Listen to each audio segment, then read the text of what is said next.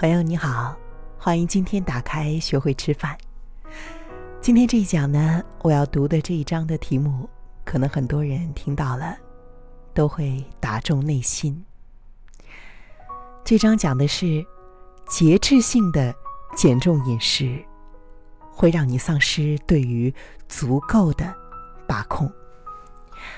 我读完之后，感到很多地方都心有戚戚焉，找到很多我自己的影子。所以现在，我想把它读给你听，希望它也可以帮助到你。我是主持人楚笑，而我更希望能够成为你的朋友。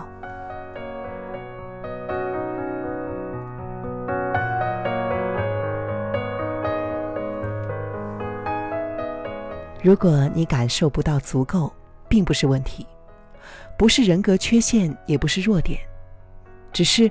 不曾有人教你去注意到身体的讯息，其实你反而被教育要忽略这些让你停止进食的讯息。研究显示，小孩更容易感到饱足感，更容易把食物留在餐盘里。也许你给了孩子一大份冰淇淋，隔了一阵子，你可能会发现。即使还剩下一些冰淇淋，他们也会跟你说“我饱了”，然后转身离开。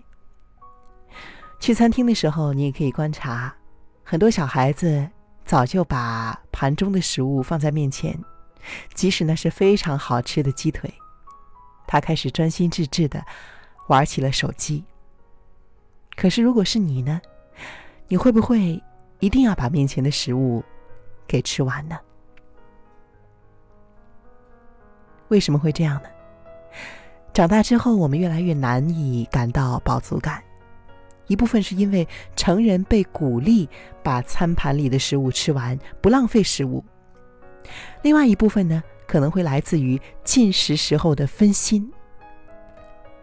也许你在家吃晚饭的时候，电视机总在你旁边，或者呢，你经常边走边吃，从一份工作赶往下一份工作。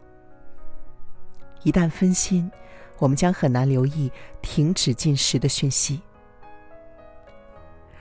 还有一个让我们很难在合适的分量时停止进食的原因是，节制性的减重饮食，也就是节食了。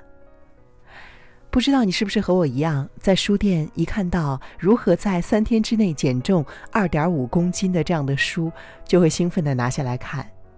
或者呢，是这样叫做所谓减重可以不饿肚子这样的书。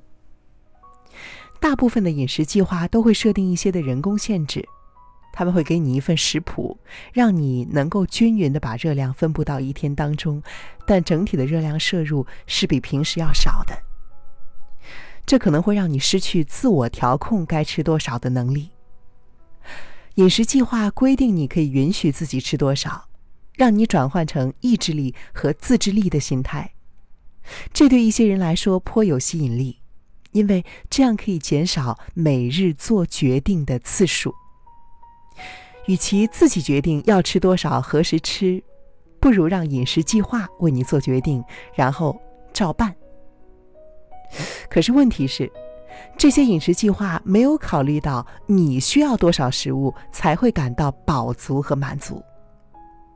如果饮食计划允许，你会让自己狂吃安全的食物。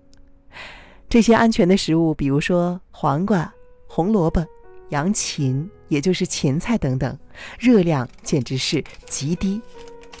我自己以前呢，曾经也试过一份减肥的食谱，上面跟我说有五种食物是可以无限量的吃的。我现在也跟你说一下啊，这五种食物呢是牛奶、豆浆、黄瓜、西红柿和鸡蛋。其他的东西都不能够多吃。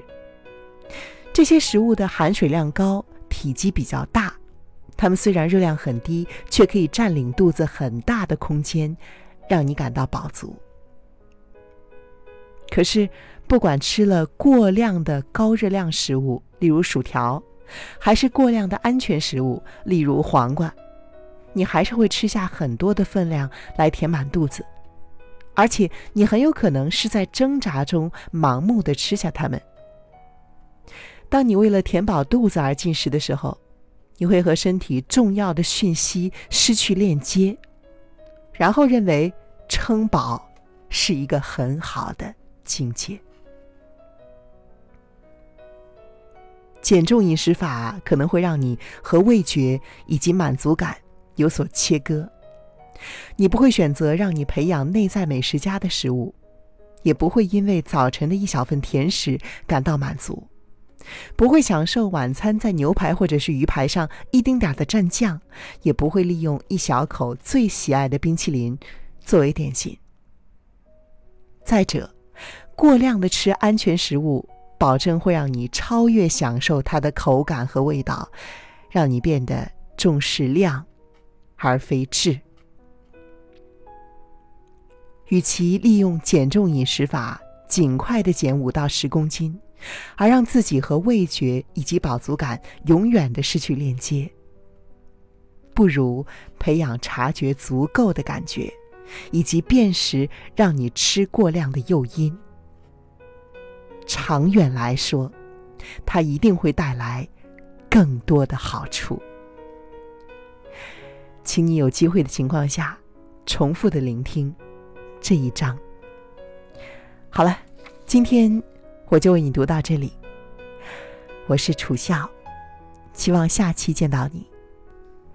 顺便说一下吧，我有一个个人的微信公众号，就是我本人的名字，楚笑。有温度的文化讲述，我自己写的一些文章，还有一些作品，在公众号上呢会第一时间的发布。如果你想直接联系到我，或者是和我对话，又或者是想要听到我在电台里主持的节目，你可以在这个公众号里面逛一逛，看看你是不是喜欢。如果你可以在留言里写清你是在喜马拉雅上找到我的话。我就会更好的认识你。好了，再次说一句，祝你一定要成功啊！